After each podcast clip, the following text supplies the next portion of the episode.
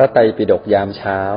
รายการฟังธรรมะสบายๆ พร้อมแนวทางในการปรับใช้ในชีวิตประจำวัน โดยพระอาจารย์พระมหามินและพระอาจารย์สัจจาธิโก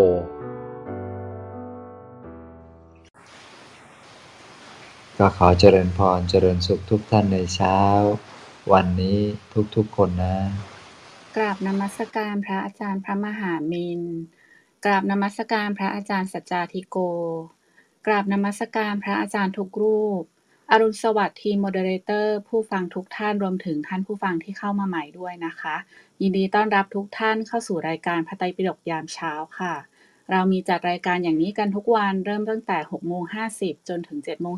15 เรามาเริ่มต้นวันใหม่ด้วยการนั่งสมาธิตั้งสติเติมบุญเติมพลังกันก่อน หลังจากนั้นฟังธรรมะจากพระอาจารย์หนึ่งเรื่อง รวมถึงว่าจะนำไปปรับใช้อย่างไรในชีวิตประจำวันค่ะ ประมาณ7โมง40ก็เชิญเชิญเชิญชวนทุกท่านนะคะ ยกมือขึ้นมาแบ่งปันซักถามกันได้ค่ะ ไปจนถึงเวลา 8 โมงโดยประมาณ แต่หากท่านไม่สะดวกนะคะ ก็สามารถส่งคำถามมาได้นะคะ ส่งมาที่คุณตองหรือคุณวิริยานะคะ เดี๋ยวคุณตองจะถามแทนพวกเราให้ค่ะ จะติดตามเรานะคะ ก็มี Line Open Chat ด้านบนค่ะ ท่านสามารถ กดแอดตัวเองเข้าไปได้เลยนะคะ จะได้ติดตามบทสรุปประจำวัน การพร้อมข้อคิดธรรมะ ข่าวสารที่เรามี แล้วก็ยังสามารถที่จะเข้าไปฟังย้อนหลังได้ด้วยนะคะ หรือหากท่านอยากทำหน้าที่กัลยาณมิตรนะคะ แนะนำรายการให้กับเพื่อนหรือคนที่เรารักค่ะ ก็สามารถเซฟ QR code นะคะ ที่นกเพื่อแบ่งปันได้เลยนะคะ เพราะสัพพะทานังธรรมะทานังชินาติ การให้ธรรมะย่อมชนะการให้ทั้งปวงนะคะ ตอนนี้เราไปฟังธรรมะจากพระอาจารย์พระมหามินกันก่อนนะคะกราบนิมนต์หลวงพี่ค่ะ สาธุ ไม่ทราบว่าตอนนี้เสียงได้ยินชัดเจนดังยิไหนมชัดเจนพราว่าค่ะหลวงพี่ โอเค เพราะว่าฝนก็เพิ่งหยุดไปเมื่อกี้ ในขณะที่กำลังนั่งสมาธินั้นตกแรงหนักมากเลยนะ หนักจนกระทั่งมีพระที่อยู่ด้วยกัน ท่านก็รีบโทรศัพท์เข้ามา เป็นห่วง หลายเรื่องหลายประการก็เลยต้องรับสาย ก็ก็แต่จริงๆแล้วก็ตกหนักจริงๆนะแต่หยุดไปละมันก็เป็นอย่างนี้แหละ มันก็จะมีช่วงที่ของคนเราก็เหมือนกัน เดี๋ยวบางทีเดี๋ยวก็หนัก แต่สุดท้ายมันก็จะเบา มันจะหนักมากแค่ไหนยังไงเนี่ย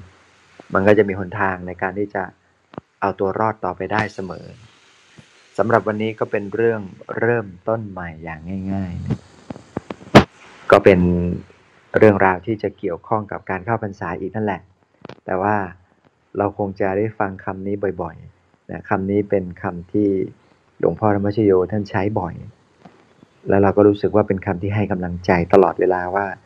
เอออะไรอะไรก็สามารถเริ่มต้นใหม่ได้อย่างง่าย ๆ คนที่เคยทำผิดพลาด เคยทำบาปทำกรรมมา พอมาฟังคำนี้ก็มีความรู้สึกว่าเหมือนกับ สวรรค์ได้โปรดประทานอาการเริ่มต้นใหม่ให้แก่เรา แล้วก็เริ่มต้นใหม่อย่างง่าย ๆ แม้ในขณะปฏิบัติธรรมเรานั่งสมาธิดีๆ จู่ๆก็มีความฟุ้งแวบเข้ามา พระกรรมฐานท่านก็แนะนำให้ลืมตานิดนึง แล้วเราก็ปิดตาลงไปใหม่ แล้วก็เริ่มต้นใหม่อย่างง่าย ๆ อย่างนี้เป็นต้น แล้วก็ชีวิตของเราที่ระหกระเหิน สะดุดนู่นสะดุดนี่ มีอุปสรรคเยอะแยะมากมายในชีวิต เดี๋ยวก็มีเรื่องมีราว เดี๋ยวก็โกรธ เดี๋ยวก็เกลียดเครียดแค้น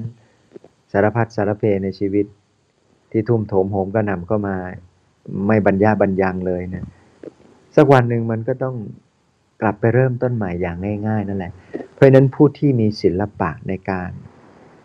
อยู่อย่างง่ายๆ แล้วก็เริ่มต้นอย่างง่าย ๆ ได้โดยที่ไม่ย้อนกลับไปเสียใจในอดีตว่า โอ้โห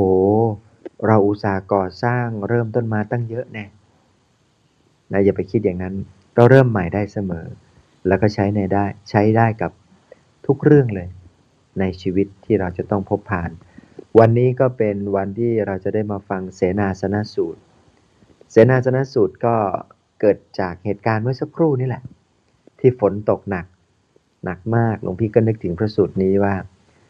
เอ๊ะถ้าเราไม่มีกุฏิอยู่นี่ลำบากนะเนี่ย ก็ก็ต้องอยู่ใต้ต้นไม้ก็คงจะโดนฝนโดนอะไรก็คงจะถ่ายทอดรายการไม่ได้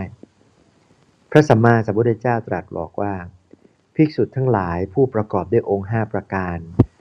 อาศัยใช้สอยเสนาสนะอันประกอบด้วยองคุณห้าประการ ไม่นานนักก็จะทำให้แจ้ง เจโตวิมุตต์และก็ปัญญาวิมุตต์อันไม่มีอาสวะ เพราะอาสวะสิ้นไปด้วยปัญญาอันยิ่งเอง เข้าถึงอยู่ในปัจจุบัน อันนี้เป็นสับแสงในพระไตรปิฎกนะ ก็โดยสรุปก็คือว่า ถ้าพระประกอบด้วยคุณสมบัติ 5 ประการ และก็อยู่ในสถานที่ที่เหมาะสมมีคุณสมบัติ 5 ประการทำสมาธิต่อไปไม่นานเราก็จะหมดกิเลสได้ เรามาดูคุณสมบัติของพระ 5 อย่าง ซึ่งเป็นคุณสมบัติของทุกคนด้วยนะ ถ้าตั้งใจจะประพฤติปฏิบัติธรรม ให้หลุดพ้นหมดกิเลสอาสวะ คุณสมบัติ 5 ประการนี้เนี่ยต้องมีในตัว ต้องฝึกให้มี แล้วก็ต้องสร้างให้มีทีเดียว แม้ไม่มีก็จะต้องนิ่งที่สุดในเรื่องนั้น เช่นหนึ่งเป็นผู้มีศรัทธา คือจะมาบวชได้เนี่ยต้องมีศรัทธา ถ้าบวชโดยที่ไม่มีศรัทธาเนี่ยมันมันบวชไปมันก็จะมีแต่เรื่องคำถามอะ พอมีคำถามเยอะมันไม่ได้ศรัทธามาก่อน มันก็จะแบบงงงงกงกงมันก็ทำไปค้างคาใจไป มันก็จะมันก็จะไม่บรรลุความสำเร็จที่ตั้งใจเอาไว้คือการบวชจะต้องตั้งใจ และก็มีศรัทธาที่จะบวชเพื่อจัดขัดเกลาตัวเอง ถ้าใครเริ่มต้นบวชดด้วยวิธีการแบบนี้จะเริญรุ่งเรืองแน่นอน ประการที่สองมีอาพาธน้อยมีโรคเบาบาง ประกอบด้วยไฟธาตุสำหรับย่อยอาหารสม่ำเสมอ ไม่เย็นนัก ไม่ร้อนนัก เป็นปานกลาง ควรแก่การบำเพ็ญเพียร จริงๆ แล้วหลักหลักสำคัญก็คือ เป็นคนมีโรคน้อย แข็งแรงนั่นเอง เพราะนั้นถ้าร่างกายไม่แข็งแรงเนี่ยจะประพฤติปฏิบัติธรรมยาก ใครป่วยกระสอบกระแสเดี๋ยวเจ็บโน่นปวดนี่ มันก็ต้องใช้อารมณ์ปรับปรุงอารมณ์กัน คือเรียกว่า ปล่อยหนอกันเยอะเลยเนี่ยโรคภัยไข้เจ็บเจ็บหนอเจ็บหนอกันอยู่นั่นนะมันก็ไม่หายเจ็บหนอกันสักทีมันก็จะยากเพราะนั้นใจมันก็จะอยู่แค่ระดับผิวเผินนะเป็นการฝึกสมาธิสติแบบผิวเผิน ก็ไม่ได้สติในระดับลึกไม่ได้สมาธิในระดับลึกไปสักที ถ้าอาพาธมากนะแต่ถ้าร่างกายแข็งแรงมันจะหมดห่วงเรื่องกาย หมดห่วงเรื่องกายภายนอกไม่มีโรคไม่มีภัยเนี่ยจบเลย และที่สำคัญก็คือ คุณสมบัติของผู้ที่แข็งแรงที่พระเจ้าวางไว้ก็คือจะต้องมีธาตุไฟสำหรับย่อยอาหาร อย่างสม่ำเสมอไม่เย็นนักไม่ร้อนนักเป็นปานกลาง คืออุณหภูมิในการย่อยอาหารในร่างกายนั้นเป็นปกติเหมาะสม แล้วก็ระบบย่อยอาหารทั้งหมดทั้งมวลนั้น สมบูรณ์บริบูรณ์ไม่ติดขัดอย่างนี้เป็นต้น นี่คือการแสดงถึงความเป็นผู้แข็งแรง ประการที่สามก็คือจะต้องเป็นคนซื่อ คือไม่โอ้อวดไม่มีมารยาทำตนให้เปิดเผยตามความเป็นจริงในพระศาสดา หรือในเพื่อนพรหมจารี ผู้รู้ทั้งหลาย คือเป็นคนซื่อและมีอะไรก็บอกกันตรงๆ เช่น ปฏิบัติได้แค่ไหนก็จะบอกกับพระเจ้าอย่างนั้น เมื่อพระเจ้าทราบท่านก็จะได้แนะนำสั่งสอน แล้วก็จะได้ หาวิธีการง่ายๆ ในการที่จะนำมาสู่การแก้ไขปัญหา แล้วก็ไปสู่ความสำเร็จในการปฏิบัติ เรื่องนี้ยกตัวอย่างของพระโมคคัลลานะ พระโมคคัลลานะนี่พอท่านเป็นพระโสดาบันท่านก็มานั่งบำเพ็ญเพียรเพื่อให้ตัวเองเนี่ยบรรลุเป็นพระอรหันต์ปรากฏว่าท่านมีอาการง่วง คือนั่งสมาธิทีไรก็หลับลงไปทุกที ซึ่งพอไปปรึกษาพระสัมมาสัมพุทธเจ้าเลยนะ ท่านก็แนะนำบอกว่าให้ทำวิธีนี้สิ นะทำวิธีนี้ย้อนหูลูบหน้า สุดท้ายก็คำนึงนึกถึงดวงสว่างนะพระพุทธเจ้าแนะนำให้นึกถึงความสว่างด้วยนะ ให้แก่พระโมคคัลลานะ ในพระไตรปิฎกนี้ที่พระพุทธเจ้าจะแนะนำให้นึกถึงความสว่างเนี่ยรู้สึกจะมีอยู่สององค์ก็คือพระโมคคัลลานะกับพระอนุรุทธะ ซึ่งทั้งสองก็เป็นผู้มีความชำนาญในเรื่องของตาทิพย์อิทธิฤทธิ์มากที่สุดเลยพระอนุรุทธะมีตาทิพย์เนี่ย เพราะนั้นอานิสงส์ของการนึกถึงความสว่างทำกสินความสว่างบ่อยๆ ซ้ำๆนึกถึงความใสความสว่างนี่แหละ จะจะเป็นเหตุให้ได้อนุภาพแห่งใจเมื่อเราหมดกิเลสอาสวะก็จะเป็นผู้ที่เป็นเลิศด้วยญาณทัศนะในการมองเห็นมีตาทิพย์มีอิทธิฤทธิ์อันนี้ก็เป็นเป็นเขาเรียกว่า เป็นผลบุญจากการฝึกปฏิบัติแบบนี้ พระโมคคัลลานะท่านก็แก้ตัวเองจนกระทั่งสามารถบรรลุธรรมเป็นพระอรหันต์ได้ในที่สุด ประการที่สี่คือเป็นผู้ปารบความเพียร คือมีวิริยะนะ่ะมีความเพียรเพื่อที่จะละอกุศล แล้วก็สร้างกุศลธรรมให้เกิดขึ้นนะมีความเข้มแข็ง มีความบากบากบั่นมั่นคง ไม่ทอดทุระในกุศลธรรมต่าง ๆ คืออะไรที่เป็นบุญในธรรมตลอด ทั้งหยาบทั้งละเอียด หยาบหยาบก็เช่น อะไรที่เป็นบุญเป็นกุศลที่พอจะช่วยเหลือกันได้ กวาดกวาดวัดทำความสะอาดห้องน้ำเวชกุดีเนี่ยแล้วก็ดูแลเสนาสนะให้สะอาดสะอ้านต่างๆ ทั้งหมดทั้งมวลก็คือต้องมีความเพียร เป็นคนขยันทีเดียว แล้วก็ขยันที่จะหลับตาทำสมาธิภาวนา ขยันที่จะทำจงกรม ขยันที่จะประคองจิตประคองใจให้ได้ตลอดเวลา ประการที่ 5 เป็นผู้มีปัญญา คือจะต้องใส่ใจจดจำคำสอนของพระพุทธเจ้า แล้วก็ทำอย่างจริง ๆ จังๆ นั่นเอง เพราะฉะนั้นทั้ง 5 ข้อนี้นะตั้งแต่ 1 มีศรัทธา 2 มีโรคน้อย 3 เป็นคนซื่อไม่โอ้อวด 4 มีความเพียร 5 มีปัญญา 5 ประการนี้เนี่ยเป็นคุณสมบัติของพระที่ดีที่จะต้อง อาศัยคุณสมบัติเหล่านี้ในการบำเพ็ญเพียรตนเอง แล้วก็อยู่ในสถานที่เสนาสนะที่มีคุณสมบัติ 5 ประการก็คือ 1. อยู่ไม่ใกล้ไม่ไกล มีทางไปมาสะดวก กลางวันก็ไม่พลุกพล่านไปด้วยผู้คน กลางคืนมีเสียงน้อยไม่อึกระทึก แล้วก็ไม่มีเหลือบยุงลมแดดสัตว์เลื้อยคลานนะมีผลกระทบน้อยนะคือที่ไหนก็ตามมีแมลงเยอะอะไรเยอะพวกนี้เนี่ยมันนั่งไม่สงบหรอก เอาแค่ว่ามีแมลงหวีในช่วงฤดูผลไม้ กับแมลงวันในช่วงฤดูใส่ปุ๋ยของเกษตรกรรอบๆ วัดเนี่ยก็เอาเรื่องแล้วนั่งสมาธิก็แมงหวีแมงวันตอมตาตอมปากตอมจมูกอะไรอย่างนี้เป็นต้น ไม่ไม่ไม่สะดวกเลย 2. ภิกษุอยู่ในเสนาสนะนั้นมีจีวรบินบาตเสนาสนะคิลานเพศัตที่เกิดขึ้นโดยไม่ฝืดเคืองเลย คือมีปัจจัยสี่บริบูรณ์นั่นเอง ป่วยก็มียา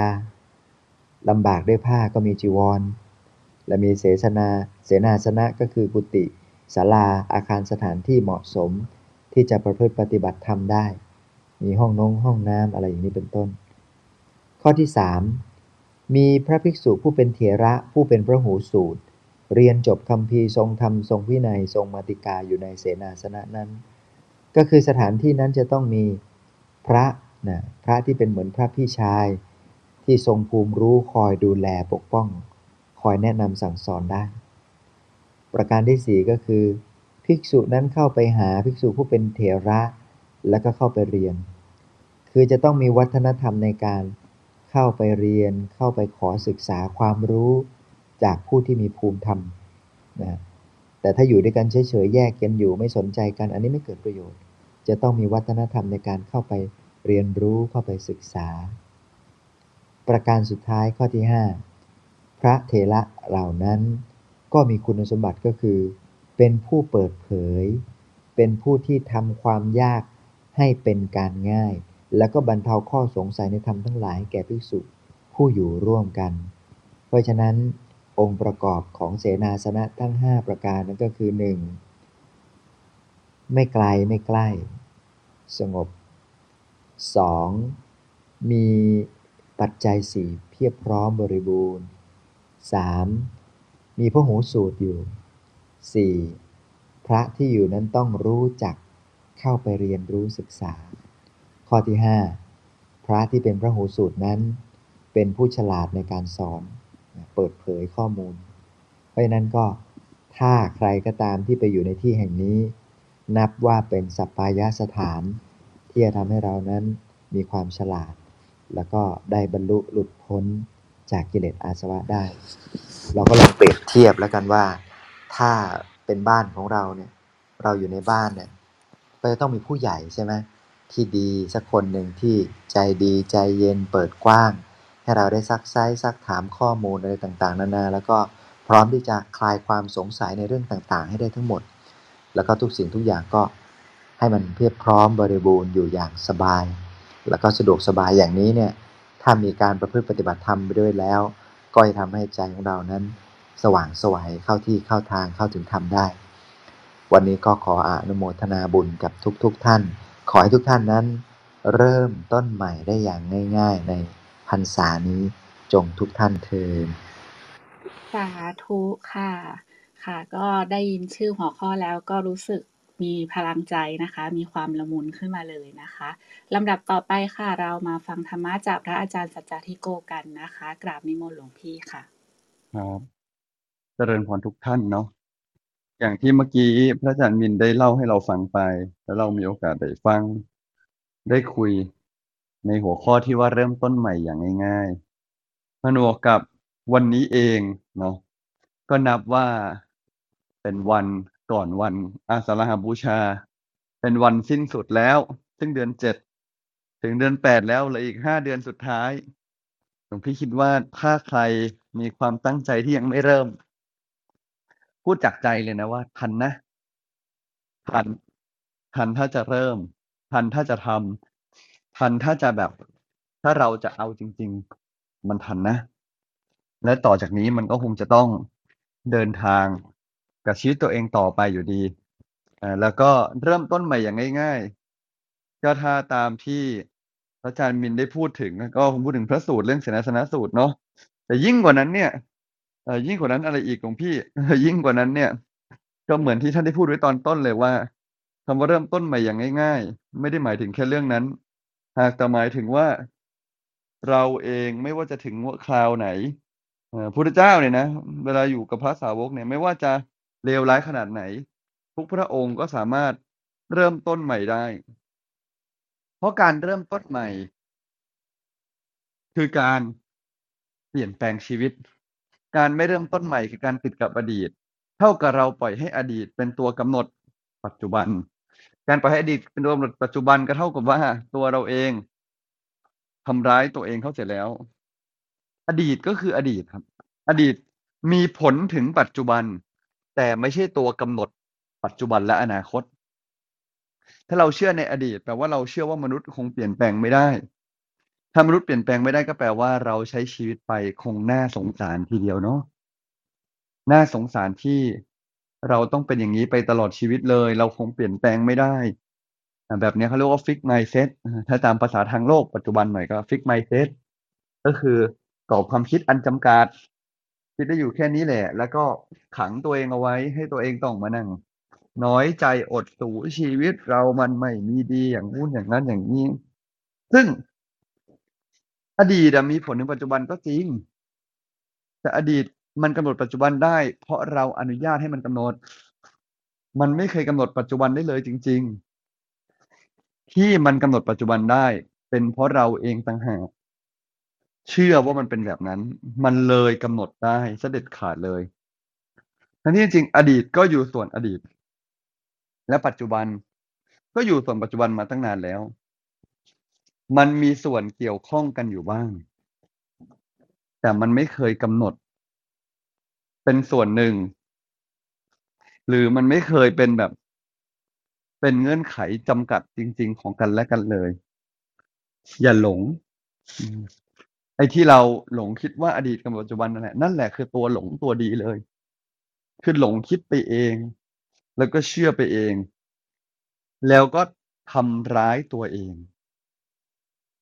หลงคิดไปเอง เชื่อไปเอง แล้วก็ทำร้ายตัวเองว่า ชีวิตเราคงจะต้องเป็นอย่างนี้ คงเอาดีไม่ได้ คงจะลำบากลำบน คงจะเป็นอย่างนั้นอย่างโน้นอย่างนี้ อย่าหลง เริ่มต้นความไม่หลงด้วยการรู้ก่อนว่า เราน่ะเปลี่ยนแปลงได้วิบากกรรมทุกอย่างที่เกิด ก็เปลี่ยนแปลงได้ เปลี่ยนแปลงจากตอนไหนจากตอนนี้ แล้วจะเริ่มต้นใหม่โอ้มันยากจังเลย เอาก็ทำให้มันง่ายสิ ยากหรือง่าย ก่อนเลยอยู่ที่ความคิดและความรู้สึกจริงไหมโหตัดสินใจเรื่องนี้มันยากจังเลย เออ มันยากเพราะว่าเราไม่เคยทำเนอะ ถูกไหม ยากหรือง่ายเป็นเพียงความรู้สึกโหต้องยอมทำเรื่องนี้ยากจังเลย ต้องทำสิ่งนี้ไม่เคยทำมาก่อน ก็ทำให้มันง่ายเออถ้าหลวงพ่อท่านตอบท่านตอบนี้เลย เอ้าก็อย่าทำให้มันยากสิทำให้มันง่ายนั่งสมาธิยากจังเลยหลวงพ่อ เอ้าก็ทำให้มันง่ายสิเออก็แล้วทำอะไรให้มันยากล่ะเออเราทำอะไรให้มันยากตั้งแต่แรก โอ้มันยากเพราะอย่างนั้นอย่างโน้นอย่างนี้ เราก็มีเหตุผลที่จะมันจะยากเนาะเราไม่มีเหตุผลที่จะทำให้มันง่ายเลย ก็ให้มีเหตุผลที่ทำให้มันง่ายหน่อยก็ได้เริ่มต้นใหม่ก็เหมือนกันโอ้ยคนอื่นเขาจะมองไม่ดีอย่างอ้นอดก็มันก็ชีวิตคนอื่น เราก็ทำง่ายๆของเราไป เราก็ทำง่ายๆของเราไป อย่าทำให้มันยากมันก็ไม่ยากแล้ว อย่าทำให้มันยากมันก็ไม่ยากแล้ว ชีวิตอะมันไม่ได้ออกแบบมายาก ชีวิตไม่ออกแบบมายากเลยมีแต่เราอะที่ออกแบบให้มันดูยาก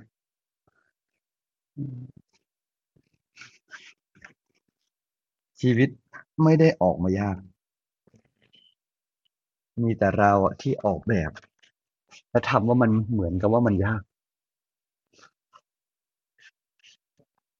เมื่อเราฝึกเริ่มต้นใหม่ในสมาธิก่อนเนาะอย่างง่ายๆ ชีวิตจริงที่เราจะต้องเริ่มต้นใหม่จริง ๆ ก็จะค่อยๆง่าย ง่ายง่ายง่าย ง่ายขึ้นตามไปด้วยถ้าเรานะฝึกเริ่มต้นใหม่ในสมาธินะหนังหลับตาเอาฟุ้งก็เริ่มต้นใหม่ เมื่อยก็เริ่มต้นใหม่ ตึงก็เริ่มต้นใหม่หากเราฝึกเริ่มต้นใหม่อย่างง่ายๆนะแต่ถึงเวลาจริง ๆ นะ ในชีวิตจริง ในชีวิตจริงนะเดี๋ยวเราก็จะแบบทำได้ง่าย ๆ ตามมาเหมือนกัน ตอนเนี้ย เราลองฝึกดูไหมทุกวันที่ฝึกสมาธิฟุ้งก็เริ่มใหม่ ตึ้งก็เริ่มใหม่ มันฝึกการยอมจนคุ้นกับใจภายใน ถึงเวลาต้องยอมภายนอก มันจึงพอยอมได้ง่ายขึ้น มันฝึกยอมจนคุ้น เริ่มจากภายใน ถึงเวลายอมภายนอก มันจึงดอมได้ง่ายขึ้นฉะนั้นเราก็สามารถฝึกได้ทุกคนเลย เริ่มต้นเนี่ยจากการค่อยๆยอมฝึกนี่แหละ ยอมฝึกยอมทำยอมดู ยอมที่จะ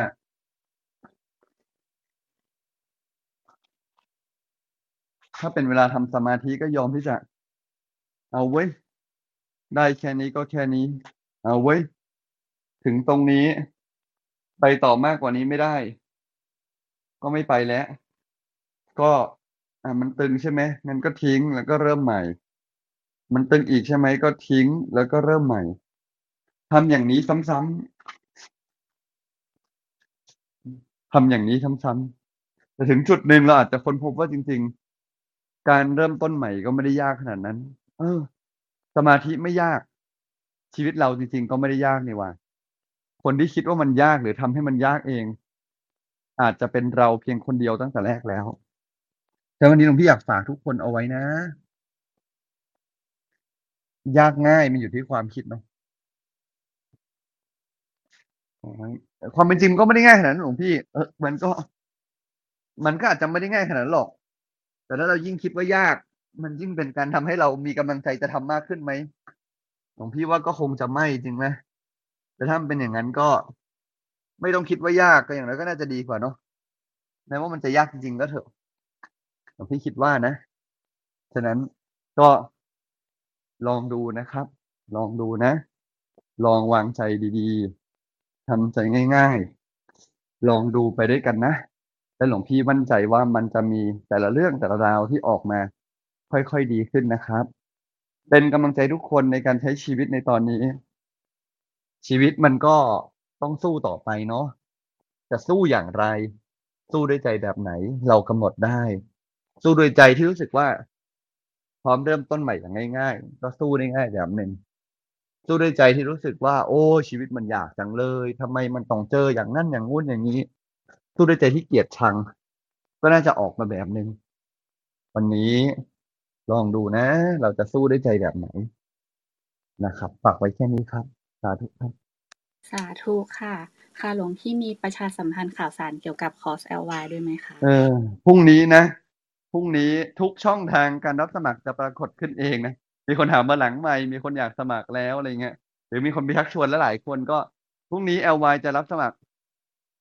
นะครับ ก็ตามเฟซในเพจหลวงพี่ก็ได้สัจจาธิโก หรือว่าที่นี่ที่กรุ๊ป Open Chat พระไตรปิฎกยามเช้า หรือในรายการเราคงจะได้คุยกันอีกที ฉะนั้นก็นะเดี๋ยวพรุ่งนี้เราจะรับสมัครกันนะครับ ครับ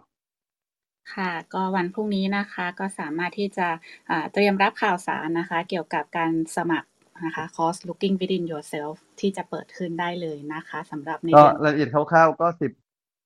เสาร์อาทิตย์อะสิบหกสิบเจ็ดนะกันยารุ่นที่สิบสามก็เป็นเรียนออนไซต์สองวันนะครับ อยากให้ไปถึงตั้งแต่แปดโมงครึ่งถึงประมาณห้าโมงครึ่งนะฮะก็เราจะเรียนอ่าก็เตรียมน้ำเตรียมอะไรไปให้พร้อมนะฮะสถานที่นั้นก็ใกล้แหล่งอาหาร แล้วก็ไปไม่มีค่าใช้จ่ายเนาะไม่มีค่าใช้จ่าย แล้วก็อาจจะมีที่ต้องดูแลตัวเองก็พวกอาหารการเดินทางนี้แล้วกันเนาะสถานที่ก็มีห้องน้ำมีอะไรให้พร้อม มีค่าใช้จ่ายที่เราจะต้องดูแลตัวเองเรื่องอาหารนั่นแหละ นอกนั้นก็มีมัดจำห้าร้อยเพื่อจะได้แบบ ไม่ให้จองลมเนาะจองลมแล้วก็กินที่คนอื่นก็น่าเป็นห่วงก็เลยให้มัดจำหน่อยละกันก็รับประมาณรุ่นนี้น่าจะสักประมาณเจ็ดสิบนะครับเจ็ดสิบท่านนะอ่าก็สมัครกรก็ได้ก่อน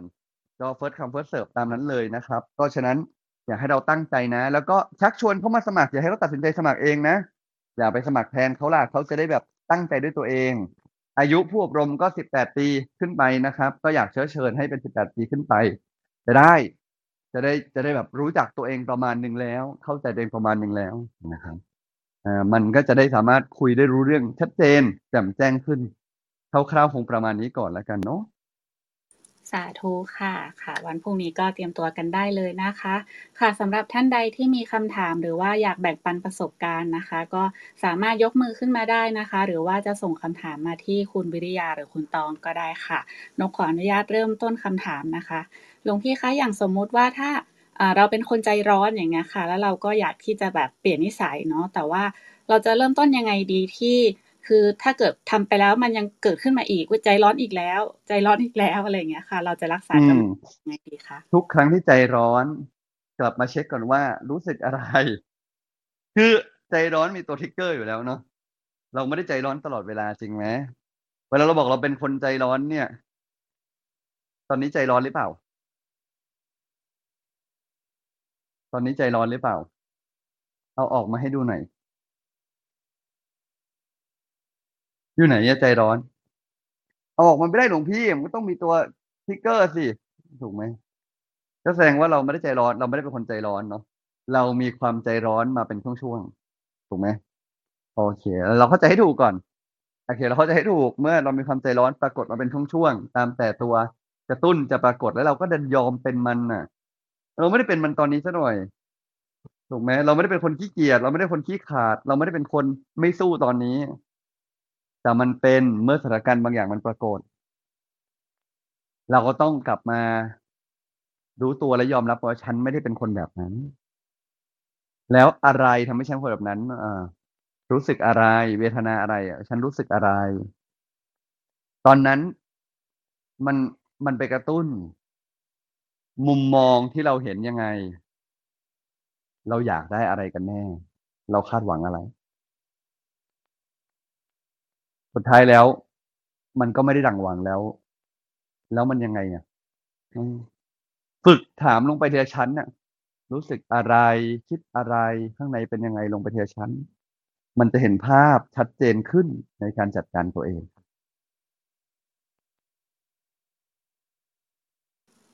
ค่ะ แล้วก็สำคัญที่สุดคือไม่ไม่ลงโทษตัวเองด้วยหรือเปล่าคะหลวงพี่ถ้าใช่เกิดว่าใช่ไม่ได้ เราต้องรู้ตัวก่อนว่าเนี่ยเราไม่ได้ความใจร้อนไม่ใช่เราแล้วเราจะไปลงโทษตัวเองทำไมถูกไหมเราตั้งแต่แรกเลยคือความใจร้อนไม่ใช่เราแต่แรกแล้วเออเราก็ไม่มีเหตุผลที่ต้องไปด่าตัวเองดีกว่ามันก็ไม่ใช่เรานี่อันที่สองคือ เรายังฝึกอยู่ ความใจร้อนอาจจะยังแวะเวียนมาหาบ้าง เราก็เห็นว่าโอ้เราเองเปิดประตูต้อนรับเขาวันนี้ก็ไม่เปิดประตูต้อนรับแล้วละกัน แต่ว่าเราเองก็ไม่ต้องไปโกรธตัวเองที่ดันเผลอเปิดประตูรับเขาก็เราชอบ เราคุ้นมันก็เปิดประตูเป็นธรรมดา วันนี้เราก็จะฝึกแล้วไงว่าจะไม่เปิดแล้วนะก็ค่อยฝึกไปครับ ค่ะ สาธุค่ะ ก็ค่อยๆฝึกไปนะคะ ให้เริ่มต้นเคยคุ้นแล้วก็ชินนะคะ ก็จะค่อยๆ แก้ไขได้นะคะ เริ่มต้นใหม่อย่างง่าย ๆ ค่ะ ค่ะสำหรับท่านใดที่มีประสบการณ์นะคะ ในการเริ่มต้นอะไรใหม่ ๆ ก็สามารถที่จะยกมือขึ้นมาแชร์ได้นะคะ ตอนนี้เราเริ่มไปเก็บคำถามกันเลยดีกว่าค่ะ ยังมีคำถามที่ค้างจากเมื่อวานนะคะ เชิญคุณตองได้เลยค่ะ ค่ะคำถามที่ค้างมาจากเมื่อวานนะคะคำถามแรกถามว่า ถ้าเอาแมวมาเลี้ยงที่บ้าน แล้วบ้านเราเนี่ยมีหมาอยู่แล้ว หมาเราเนี่ยไปกัดแมวตาย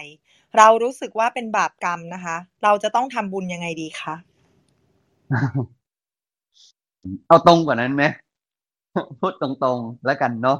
ไม่รู้ว่าอาจจะไม่ถูกใจใครก็ก็ไม่เป็นไรเป็นเรื่องของเรา เราก็ต้องจัดการตัวเองเนาะแมวเขาอยากมาอยู่กับเราหรือเปล่าเขาอ้อนเขาอยากได้อาหารนะจริงเขาอยากถูกขังหรือเปล่าเขาอยากอยู่กับเราจริง ๆ หรือเปล่านั่คือหลวงพี่ว่าบางทีเราก็คิดเอาเองในฐานะมนุษย์อะเราบอกว่าเราไม่ชอบเลยสังคมสมมติเนาะสมมติสังคมใชายเป็นใหญ่โอ้ทำไมตัดสินใจเราก็ในตอนนี้สังคมมนุษย์นิยมเลยมนุษย์เป็นใหญ่ มนุษย์มีสิทธิ์มนุษย์มีอำนาจ ทุกคนต้องเคารพสิทธิ์ของฉันที่ไม่มั่นใจอะเพราะจริงๆตั้งแต่แรกเขาแมวเขาอยากมาอยู่กับเราหรือเปล่า เราก็ดันไปเอาเขามาอยู่กับเรา เอาไปอยู่กับเราไม่พอดันทำเขาตายเพียงเพราะความอยากของเรา ก่อนที่ทำบุญกับคนอื่นเลย ช่วยเห็นกิเลสตัวเองตรงนี้ก่อน ความอยากให้แมวมาอยู่กับเราเป็นเรื่องของเรา ความอยากเลี้ยงเขาเป็นเรื่องของเรา เราก็ถือวิสาสะของเราว่าเรามีสุด แล้วเราก็ไปเอาเขามาเลี้ยง อยากให้อาหารสัตว์ก็ให้ แต่การเลี้ยงสัตว์หรือการคุมขังเขา เพราะอำนาจในการถือตัวของเรา ผมพี่ไม่ค่อยเชียร์ละกัน ครับ เอาล่ะ ทีนี้เรากลับมาเรื่องทำบุญกัน ความทุกข์หรือความจริงมันจะดูโหดร้ายไปสักนิดหนึ่งเนาะ เราไม่รู้ว่านิดไหมอะแต่ว่าถ้าไม่คุยกันอะ เราก็จะหลงคิดว่ามันถูกต้องอะ เออ หลวงพ่อนั้นเชียร์อย่างหนึ่งเลยนะแม้ในวัดอย่างเงี้ยอย่าเลี้ยงสัตว์อย่ามีสัตว์เลยเออเราอยากช่วยอะไรเขาดูแลเขาก็ดูแลเขาเท่าที่เขามีเขาเป็นเขาอยู่ของธรรมชาติเขาแต่อย่าไปเลี้ยงไปมีสัตว์ในครอบครองเยอะ มีก็เป็นห่วงเป็นใยจะปฏิบัติธรรมก็ต้องมานั่งเช็ดขี้เช็ดเยี่ยวขี้เยี่ยว พ่อแม่ตัวเองบางทียังเช็ดไม่ดีเท่าหมาเท่าแมว เราเองอะสิ่งแรกที่เราต้องทำเลยคือ หลวงพี่ว่าเราก็ต้องกลับมา ค่อยๆดูถ้ามันมีอยู่แล้วก็เลี้ยงให้ดีคงไม่ได้ว่าอะไรเชียร์แต่จะทำไหมหลวงพี่เข้าใจนะแต่เชียร์แล้วอะแต่ทำไหมหลวงพี่เข้าใจ จะทำบุญยังไงกับหมาแมวที่ตายไปแล้ว ก็ขออโหสิกรรมกับเขาขอบคุณเขาที่เขาได้มาอยู่กับเราเขาให้ความสุขเราเขาให้ความสุขเรานะ เราให้ความสุขเขาหรือเปล่าไม่รู้นะแต่เขาอะให้ความสุขเราขอบคุณเขา แล้วก็อุทิศบุญนึกถึงเขา แล้วก็ไม่ต้องไปโกรธหมา หมาเขาก็ทำตามสัญชาตญาณคนที่เอาเขามาปะกันคือเรา และเราก็โอโหสิให้ตัวเองว่ามันจบไปแล้ว วันนี้เราจะต้องได้บทเรียนบางอย่างกับตัวเอง ไม่ต้องแหนงใจแต่ต้องเรียนรู้ที่พูดเฮดิสติเนี่ยไม่ได้พูดเพราะอยากให้แหนงใจ แต่พูดเพราะอยากให้เรียนรู้ เรียนรู้ที่จะได้หักห้ามใจ อยากเลี้ยงแมว เห็นแมวน่ารักเออหลวงพี่ก็เห็นว่ามันน่ารักเลาเห็นแมวน่ะ เราเนี่ยก็เห็นหมดแหละ อยากมีความอยากเลี้ยงไหมเราก็มีวุบป๊อกแป๊บอยากเลี้ยงบ้างแหละ อยากเอ็นดูบ้างแหละ อยากทำอย่างนั้นอย่างงู้นอย่างนี้บ้างแหละ แต่เราก็ต้องเตือนโดยทุกครั้งอะนะมีแล้วมันก็ไม่รู้เนาะมันเราเห็นว่ามันน่ารัก มันเห็นว่าเราน่ารักหรือเปล่าไม่รู้ จริงไหมเราเห็นนะฮะผู้มีอำนาจมากกว่าเหมือนเราเห็นเด็กว่าน่ารักแล้วอยากขยี้อยากแซวอยากเล่นอยากแกล้ง เด็กเป็นบาดแผลใจหรือเปล่าก็ไม่รู้ เหมือนที่ผู้ใหญ่แซวเราแล้วกลายเป็นแผลใจเราจากแซวเรื่องเล็กๆคิดว่ามันน่ารักน่าแกล้งนั่นแหละ ก็เหมือนเราทำกับหมาแมวนั่นแหละเหมือนกันฉะนั้นก็คงให้สติไว้แบบนี้ ส่วนเรื่องทำบุญอุทิศส่วนกุศลก็ขอบคุณเขาที่เขาให้ความสุขเราเนาะแล้วก็อโหสิกรรมกันและกัน แล้วก็อธิษฐานจิตให้ตัวเองและเขาเนี่ยได้ต่างเจอสิ่งดีๆ คงจะประมาณนี้แล้วกันครับ สาธุครับ สาธุค่ะ ค่ะก็เริ่มมีคำถามของวันนี้เข้ามาแล้วนะคะ ยังสามารถส่งเข้ามาได้นะคะ หรือว่าท่านใดอยากจะแชร์ก็เชิญได้เลยนะคะ เชิญคุณตองต่อได้เลยค่ะ ค่ะคำถามถัดไปนะคะ ถามว่า พระที่ท่านไปอยู่ในป่าห่างไกลผู้คนเนี่ยค่ะ จะเรียกว่าเสนาสนะได้ไหมคะเอออยู่ตลอดหรือยังไงแล้วต้องถามก่อนเนาะคือวันนี้อยู่ห่างไกลผู้คน คือห่างไกลผู้คนเนี่ยอาจจะหมายถึงห่างไกลเรา แต่ไม่ห่างไกลท่านงงนะพี่ไหมคือห่างไกลจากเราอะ แต่ตัวท่านเองอาจจะมีกิน มีคนถวายอยู่แล้ว มีคนภาวนาจะมาถวาย อาจจะไม่ลำบากท่าน ก็ถือว่าไม่ไกลไม่ใกล้นะถือว่ายังมีโอกาสที่จะยังทำทานได้ง่าย คือคำว่าห่างไกลที่นี้คือลำบากลำบน ในการที่จะทำกิจของสงฆ์หรือยังอัตภาพให้ดีอยู่ได้คำว่าห่างไกลหมายถึงความลำบากลำบน เช่นนี้ ฉะนั้นถ้าสมมติเราบอกว่า เออ มันท่านดูห่างไกลจังเลย แต่ท่านก็รู้สึกว่าก็ท่านไม่ได้ไกลอะท่านก็ยังไปมาหาตู่ทำกิจของสงฆ์ได้ อย่างนั้นก็ก็ก็ไม่ไกลนะฉะนั้นมันก็คำว่าห่างไกลมันก็ต้องขึ้นกับเฟรมด้วยในที่เราคิดว่า ห่างไกลคืออะไร อะไรคือห่างไกล ห่างไกลเป็นแบบไหนอะไรเงี้ยฉะนั้นถ้าสมมติท่านรู้สึกว่ามันก็พอเป็นไปได้ มันก็ทำได้ของท่านอยู่ จิตของสงฆ์อันประพฤติดีก็ทำได้ ความสงัดก็พอมีก็ก็โอเคนะ มันก็แล้วแต่นะ แล้วแต่จริตของคนด้วย แล้วก็แล้วแต่อัธยาศัยนะครับ แล้วก็ในความห่างไกลก็คงหมายถึงการทำกิจของสงฆ์ให้ยังเป็นอยู่ได้อคุกคลีพุกพ่านอะมันนี่คำว่าห่างไกลจจะหมายความในแม้กระทั่งสมมติ ในวัดที่มีพื้นที่กว้าง แต่ในขณะที่พระภิกษุสงฆ์ยังมีพื้นที่ส่วนตัวที่ปลอดกังวล อย่างนั้นก็ไม่เรียกว่าคุกคลีอยู่ดี มันก็มีสเปซของมันที่มันอยู่ได้ อย่างนี้ก็ไม่เรียกว่าคุกคลีถูกไหมบางทีวัดบางวัดอยู่กลางเมืองเลยแต่ว่าเฮ้ยไม่เคยเจอนะวัดปทุมวนารามเนี่ยอยู่กลางเมืองเลย แต่ในโซนปฏิบัติโซนป่าเนี่ยโอ้โหมันสงัดจังเลยมันเหมือนอยู่อีกโลกหนึ่งไอ้อันนั้นก็ไม่เรียกว่าคุกคลีนะมันก็ไม่ถือกับพุกพล่านจนเกินไป นี้ก็เป็นไปได้ครับค่ะสาธุค่ะ เชิญคำถามถัดไปได้เลยค่ะ ค่ะ คำถามถัดไปค่ะ คำถามถัดไปเนี่ยเป็นคำถามของต้องเองค่ะหลวงพี่ ก็คือหลวงพี่บอกว่า เอออดีตเนี่ยส่งผลต่อปัจจุบันได้จริง มีผลต่อปัจจุบันแหละ อะไรเงี้ยค่ะ คือเรื่องการให้ความสำคัญกับอดีตเนี่ยเป็นเรื่องที่คนมักกังขากับพุทธศาสนาเลยอะค่ะ เพราะว่าก็บอกว่าก็สอนให้เชื่อเรื่องกรรมนี่นา สอนเรื่องอดีตชาติได้นี่นา กรณีแบบเนี้ยเราคิดยังไงดีคะหลวงพี่ จำเป็นที่เราจะต้องเชื่อ เพราะไม่งั้นมันจะไม่มีเหตุผลรองรับ ความซวยอันจะมาเกิดโดยที่เราทำดีงงไหมคือถ้าไม่งั้นนั้น แล้วเรารู้สึกความซวย จริงๆ คนกังขาพุทธศาสนาคนที่กังขาพุทธศาสนาเนี่ยชอบดูดวงแปลกมากก็หมายว่า ในชีวิตจริงเขากับมูยิ่งกว่านั้นอีกของพี่ก็ยกตัวอย่างนะแต่จริงๆแล้วอะไม่งั้นจะไม่มีเหตุผลรองรับเลยว่าทำไมคนที่ยังทำชั่วถึงดังได้ดีได้อยู่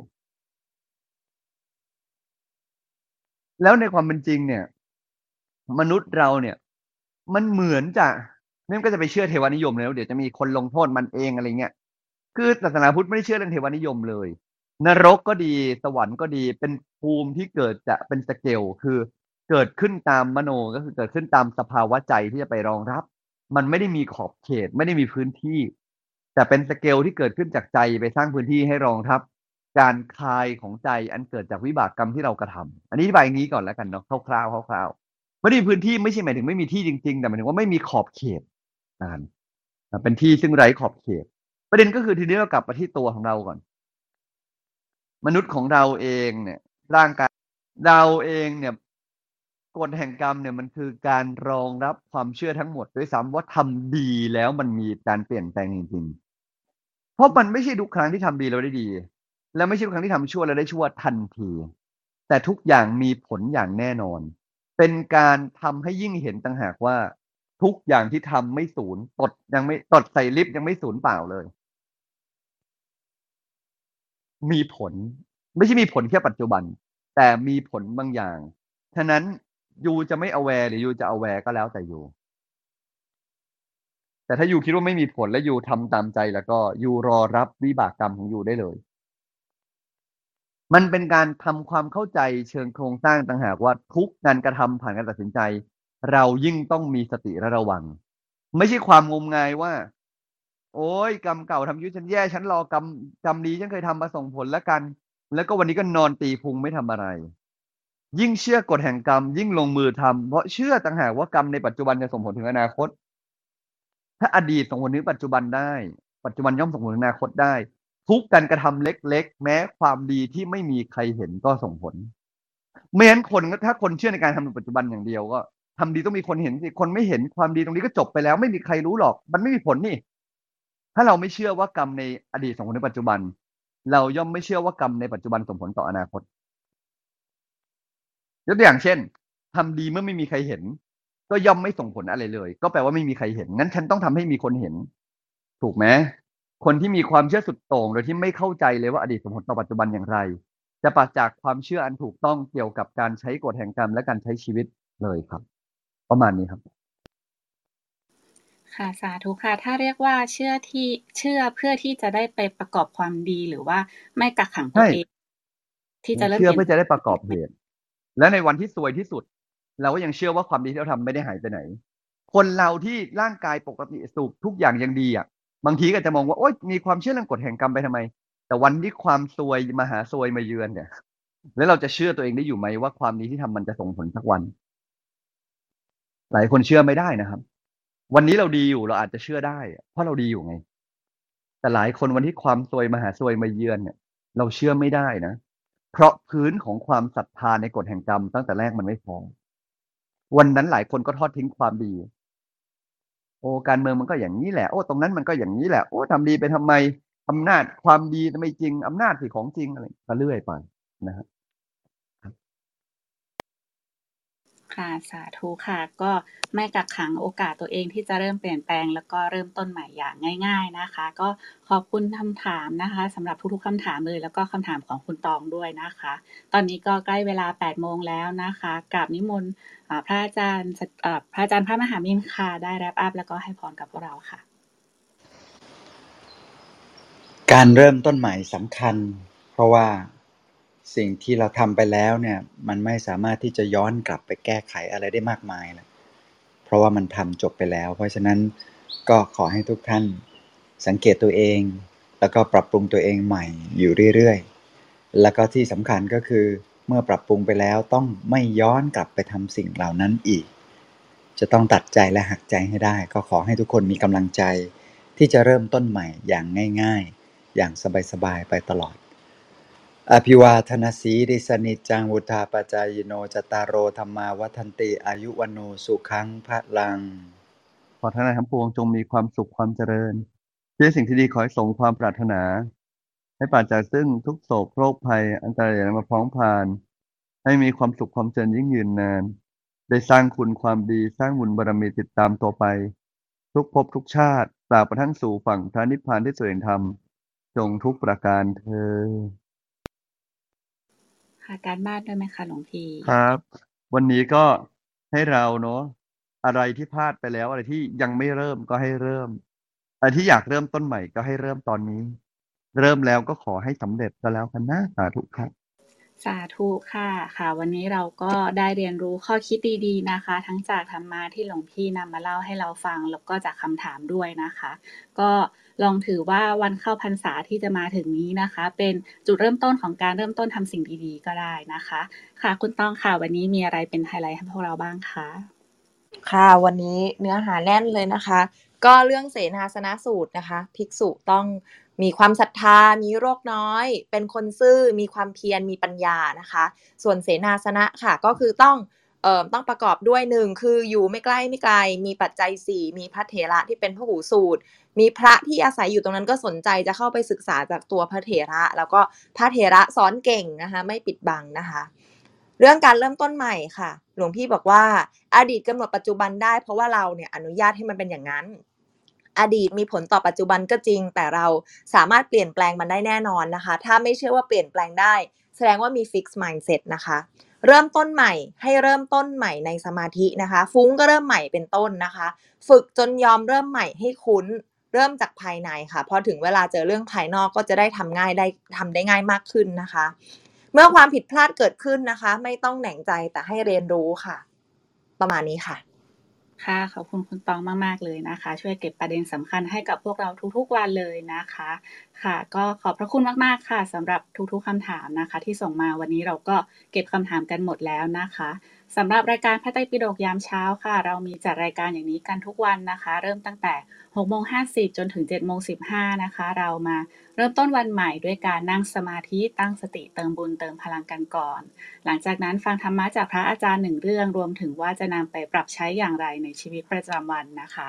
ประมาณ7โมง40ค่ะ ก็จะเป็นเวลาที่เชิญชวนทุกท่านนะคะ ยกมือขึ้นมาแชร์ แบ่งปันเรื่องราว หรือว่าซักถามกันได้จนถึงเวลา8โมงโดยประมาณนะคะจะติดตามบทสรุปประจำวันเพจพระอาจารย์ การ์ดพร้อมข้อคิดธรรมะรวมถึงข่าวสารที่เรามีนะคะ ซึ่งวันพรุ่งนี้เราก็จะเริ่มประชาสัมพันธ์คอร์ส Looking Within Yourself แล้วนะคะ ก็สามารถติดตามได้นะคะ โดยกดแอดตัวเองเข้าไปใน Line Open Chat ด้านบนค่ะ หรือว่าอยากจะทำหน้าที่กัลยาณมิตรนะคะ เชิญชวนคนที่เรารักมาฟังรายการ ก็สามารถเซฟ QR Code ที่นกได้นะคะ แล้วก็ส่งต่อได้เลยนะคะสำหรับวันนี้ค่ะ ก็ขอกราบนมัสการพระอาจารย์ทุกรูป สวัสดีทีม moderator ทุกๆท่าน แล้วก็ขออนุโมทนาบุญกับทุกท่านนะคะ ที่เข้ามาฟังรายการในเช้าวันนี้ด้วยนะคะ ก็ขอให้วันนี้นะคะเป็นวันจันทร์ที่ทุกท่านมีความสุขค่ะ แล้วก็เรามาพบกันใหม่ในวันพรุ่งนี้6โมง50นะคะสำหรับวันนี้สวัสดีค่ะ